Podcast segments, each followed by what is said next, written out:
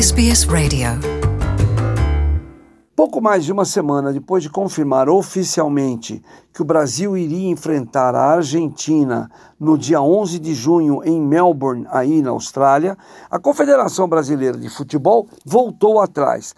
Nesta quarta-feira, depois da coletiva de convocação dos jogadores da seleção brasileira para a próxima data FIFA, o coordenador técnico da seleção, que é o Juninho Paulista, explicou que um amistoso no dia 11 contra a Argentina foi cancelado por problemas de logística. Agora, a seleção brasileira busca um novo adversário para essa data FIFA de junho, onde já tem compromissos marcados. Vai jogar contra a Coreia do Sul no dia 2, Japão no dia 6. Essa janela da data FIFA que o Brasil vai ter na frente, por isso teria os três jogos, vai ter 10 dias. Seria a maior janela antes da última, que era no dia 14 de novembro, antes da estreia do Mundial do Brasil, do Brasil na Copa do Mundo, na estreia na Copa do Mundo contra a Sérvia. Então o Brasil vai ter só mais uma data FIFA antes dessa. Está tentando achar um time africano para enfrentar no lugar da Argentina, para poder acertar a logística. O Juninho Paulista, que é coordenador da seleção, disse que não é o fato de jogar contra a Argentina ou não. Reclamou que era todo um planejamento, temos que planejar antes, tem a logística da viagem, isso não é de uma hora para outra, é prejudicial esse jogo ser cancelado.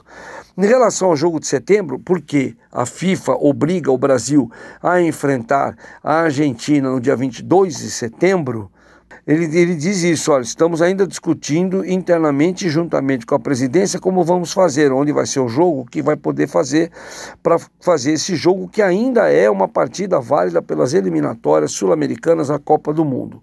Agora, Aí vem esse aviso hoje, oficial, na coletiva do técnico Tite, quando ele convocou jogadores para esses amistosos, que a partida contra a Austrália foi cancelada no dia 11 de junho. Não vai haver mais esta partida, de acordo com a CBF. Como as coisas são muito dinâmicas no futebol, nunca se sabe, mas eu acho que dessa vez o cancelamento é para valer. Além disso, só para saber, o, Tite convocou seus jogadores, 26 jogadores, já, já tentando trabalhar com a possibilidade de na Copa do Mundo ele inscrever 26 atletas. Entre eles tem uma novidade, que é o volante do Palmeiras, o Danilo. Ele convocou para ver se ele testa esse menino que tem ido muito bem no Palmeiras. E mais um detalhe: a FIFA abriu hoje um processo para investigar a presença de um jogador da seleção do Equador que, na verdade, teria forjado a sua certidão de nascimento e ele teria nascido na Colômbia.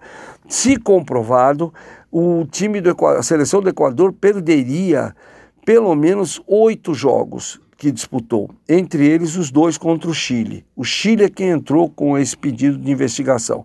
Se confirmado que esse jogador atuou irregularmente, o time do, a seleção do Equador fica fora da Copa do Mundo e quem entra no lugar dela vai ser a seleção chilena. Vamos aguardar e ver o noticiário. São Paulo para a SBS, Luciano Borges. Want to hear more stories like this? Listen on Apple Podcasts, Google Podcasts, Spotify, or wherever you get your podcasts from.